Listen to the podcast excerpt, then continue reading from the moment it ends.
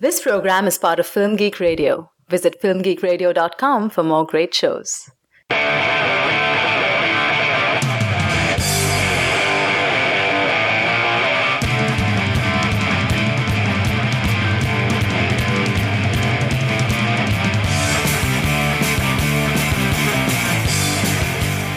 Hey movie addicts, welcome to Cinema Fix, your stop for the purest, highest quality movie reviews on the block. I'm Andrew Johnson, and I'm joined today by my fellow dealer, Monica Castillo. Hello, Andrew. Careful, Monica, the darkness is coming. Oh, tell me more. It's not already here? No, there's some darkness, and it's spreading, and I don't really know what it means. More darkness? I don't know if it's like a physical darkness or like a social darkness. Well, I guess we just had daylight savings time, so I guess that counts. Yeah, you better be careful. A whole hour of dark. Oh, as always, our listeners can subscribe to CinemaFix on iTunes and email us at cinemafix@filmgeekradio.com. You can also leave us a voicemail at 336-793-2509. We'd love to hear from you. This is episode number 72 of CinemaFix, focused on the movie Thor: The Dark World. If you're new to the show, basically this is the program on Film Geek Radio devoted to in-depth discussion of mainstream blockbuster films. We are here to satisfy your addiction to quality conversation about the movies, and each week we release an episode in two parts. The first part, which you're listening to right now, is a 10-minute-long spoiler-free review of the film. That way you can get an idea of what we thought about it and whether or not it's worth your time to check out. And the second part is a much more in-depth analytical discussion that does contain spoilers. So if you've seen the movie and you would appreciate that type of conversation about what works and what doesn't, definitely listen to part two. Again, we're going to be spoiling things in part two, so if you've seen the film, go listen to that. This week we're going to be talking about Thor: The Dark World. Monica, why don't you go ahead and tell our listeners what this movie is about? Thor: The Dark World was directed by Alan Taylor, and it stars Thor, played by Chris Hemsworth, as he has since achieved peace throughout the Nine Realms. However, back on Earth, his sweetheart Jane, played by Natalie Portman, discovers an ancient artifact that awakens some dark elves intent on destroying the universe. So Thor decides to hit stuff with his hammer and make it right. Here's a clip. Jane. Oh, sorry, I just needed to make sure you were real. It's been a very strange day. I am. Jane, what? Where were you? Where were you? Heimdall cannot see you. I was right here where you left me. I was waiting, and then I was crying, and then I went out looking for you. You said you were coming back. I know, but the Bifrost was destroyed. The Nine Realms erupted into chaos. Wars were raging. Marauders were pillaging. I had to put an end to the slaughter. As excuses go, it's not terrible. But I saw you on TV. You were in New York. Jane, I fought to protect you from the dangers of my world, but I was wrong. I was a fool. I believe that fate brought us together. Okay, Monica, this is the latest installment in the Marvel Cinematic Universe. Marvel just keeps growing and expanding on this universe of superhero films that we're right now in the middle of Phase 2 of their big plan for world domination. And they've already announced 4 new Marvel TV shows in addition to Agents of S.H.I.E.L.D. So they are intent on taking over all of Hollywood, I'm convinced. To start off this review of Thor: The Dark World, I just want to ask you, were you a fan of the first Thor, and what were your overall thoughts on this film? Why did Kenneth Branagh shoot the first Thor film as a film noir? Half that movie is shot on a Dutch angle. Why? Why not, Monica? Because it represents how the family dynamic is being disrupted. Because someone tripped over the dolly? Like, what? Fix it. I take it you were not a fan of the first Thor. No, I wasn't a fan of the first Thor. It was weird, cheap, Shakespearean-esque drama that just didn't pan out. Okay, well, I'm going to disagree with you there. I actually liked the first Thor movie. When I first saw it, I was like, okay, that was pretty good, I guess. Flawed, but it was all right. And it gets better every time I see it, and it is now my third favorite Marvel film. Which I will never be able to explain. Well, I think part of it is probably because it has a lot in common, in my mind, to the first Iron Man. It's all about a very arrogant hero learning to become a little bit more humble and take responsibility and change his ways. And I also, it's also a very on-the-nose political allegory, and I think that the Marvel films work best when they're dealing with issues of power and war and real-life concerns. Wait, is this a parallel for the Bush family? Well, not necessarily the Bush family, but Bush Jr. versus Bush Sr. Definitely, I think George W. Bush is America. And Loki is Jeb Bush in Florida. I don't know if I'd get that specific with it. But yeah, it's about a hero with superpowers, a.k.a. a superpower, who's very arrogant and militaristic and thinks that war is the answer to everything. He invades a different realm after the actions of a few individuals and must deal with the consequences of that. And I think that Thor is a lot of fun. I think it works as a political film. I think it works as just a fun, entertaining action comedy as a fish out of water story. So overall, I like the first Thor film. What did you think of the sequel? Did you like the sequel better than the first one? Actually, I think it is an improvement because at least they dropped the Dutch angles. And the hair is longer. The hair is longer. So points. You like your guys with long hair. Is that what you're saying? I do, Andrew. It's the little things. I still think that Thor is relatively an unexciting character dealing with his daddy issues. I actually really like what they're doing with Loki. And Tom Hiddleston is just having the time of his life playing this character. It's so fun to watch him. And like half the movie is just sitting and waiting for him to pop up on screen while it's explained to you this elegant and intricate backstory about the Dark Elves. And really, I just couldn't wait for the movie to start. But then finally it picks up as it goes on. And like there's really funny comedic moments here and there to kind of break up the drama and the explanation. So I actually found it a bit more interesting to watch than the first one. Well, I'm going to disagree with you completely, Monica. I hated this film. I think it's the worst Marvel movie.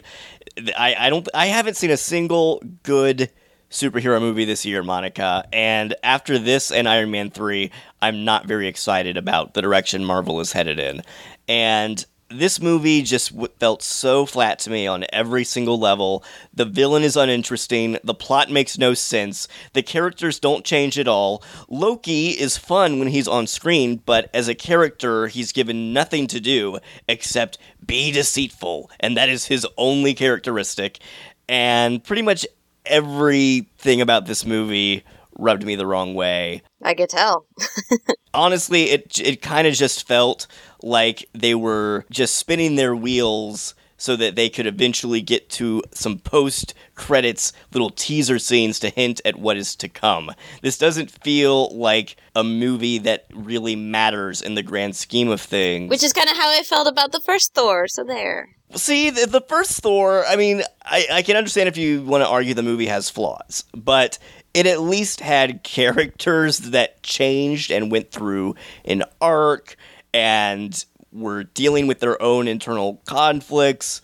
I mean, I guess it's really just Thor. This movie has none of that. This movie, they will, like, tell you that a character is conflicted, but they won't show you any resolution to those conflicts. And it drove me crazy because I was trying to figure out what the hell was going on with the plot, which really makes no sense. I'll agree with you. What the hell? And I was actually really disappointed in Christopher Eccleston's character. Like, that's completely forgettable, that performance. Yes, awful, awful villain.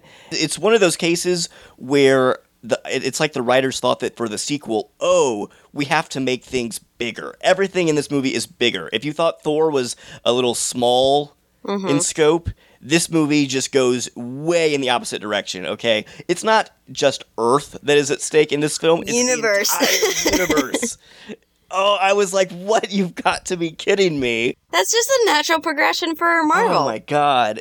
I'm going to call it right now for The Avengers 2. Going to be the whole universe. But see, again, this is another reason I'm not excited for the future of Marvel, because I feel like, okay, well, we've already seen the universe be at stake. What's next? They can't get bigger than this. And it's like they decided to go bigger, but as a result of getting so big, they didn't go deeper. They didn't actually go deeper into these characters and what I already enjoyed about the first film.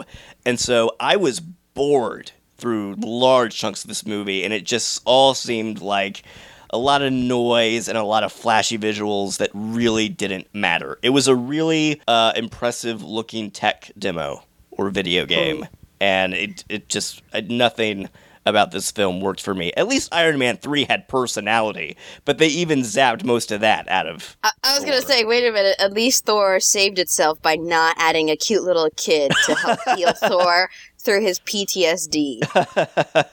I do want to defend Loki for a minute here, just because, again, you don't know where his MO is, which is really interesting to watch and follow through, but there's moments there where you're wondering, like, is this an act? Like when he is going through some sad moments and then he, you know, decides to take revenge or so. And it's kind of weird because before he's just like very direct. He just wants the throne. He just wants the power.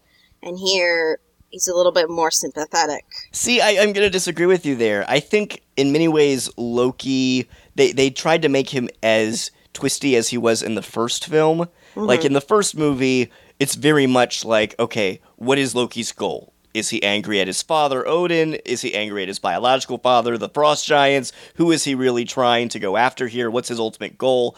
And it kind of keeps you on your toes. And then when they finally do reveal what his ultimate goal is, it's like, oh, okay, that makes sense. In this movie, I feel like you're constantly questioning what Loki's motivations are and what he's really feeling, but at no point do they ever clarify it. No, which I feel like is going to be part of some other stupid movie. And that just really didn't work for me because I like Tom Hiddleston and I think Loki's a great character, but at the end of the movie, I was like, oh, wait, what did Loki actually want in this movie? What did he actually feel? Yeah. I'm not sure. Oh, it's a cliffhanger. I'm watching these as serials, you know, just like it's a TV show, basically. They're long-ass TV show episodes. And we unfortunately just have to wait, you know, a year or two in between for the next episode. Well, Monica, this was a really, really crappy TV episode. I just have... Hey, they happen. You know they happen. I know you know they happen. Yeah, it's just, oh man, this movie...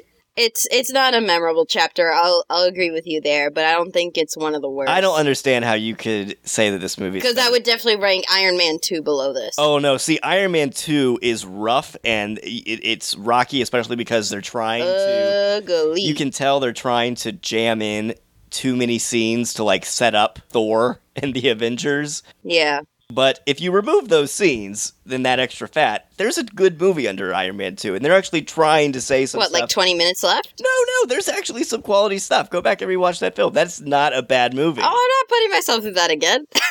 So I'm going to rewatch The Avengers only because I hadn't watched Thor before watching The Avengers, so that was fun. Like, who the hell is this Loki dude? Oh, man. I will defend Iron Man 2. I think the only truly awful Marvel films are, unfortunately, the ones we got this year, Iron Man 3 and Thor: The Dark World. Yeah, I'll put Iron Man 3 on there. You just like Thor, the original, too much, because I'd put Thor underneath Thor: The Dark World. Oh, maybe. Man. I don't understand that at all. The cinematography was bad. Other than the Dutch angles, Monica. What did you, like? I wasn't interested. I totally wasn't interested in him yelling at Anthony Hopkins. That only gets you so far. You were more interested in this vague, generic bad guy and his vague, generic plot and stuff that makes no sense in this movie? Also, Natalie Portman's character in the first movie is also kind of annoying. This one, she's a little less annoying. I don't know. It's not an interesting chapter for me. I much rather prefer Captain America. I'm looking forward to that one. Okay. The Winter Soldier. All right. Well, we're going to have a special guest on for part two, and I have a feeling it's going to be me fighting against you and our guest once again. That seems to be happening more and more often. I guess. Lately. Yeah. It's just you, Andrew. Oh, man. I do not like this movie at all. This, to me...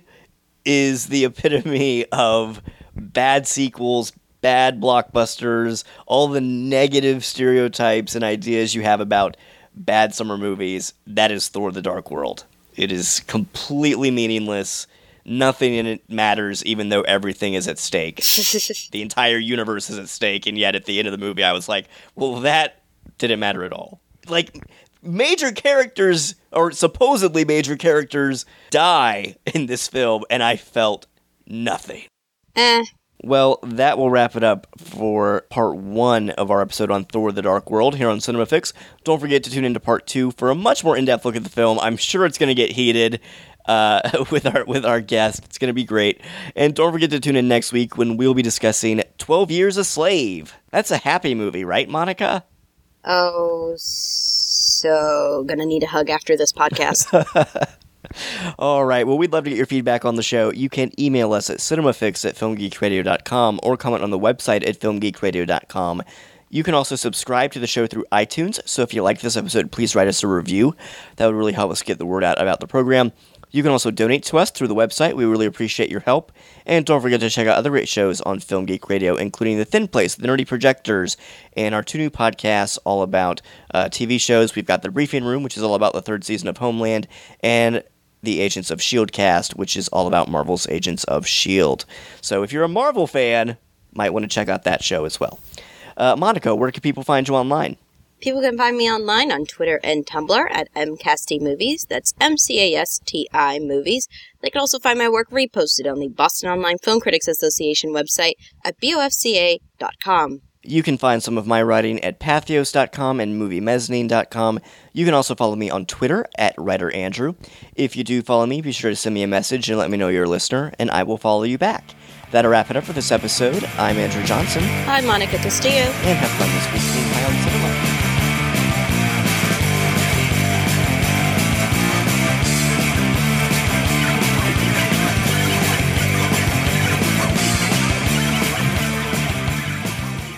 This has been a Film Geek Radio production. Film Geek Radio! Yeah!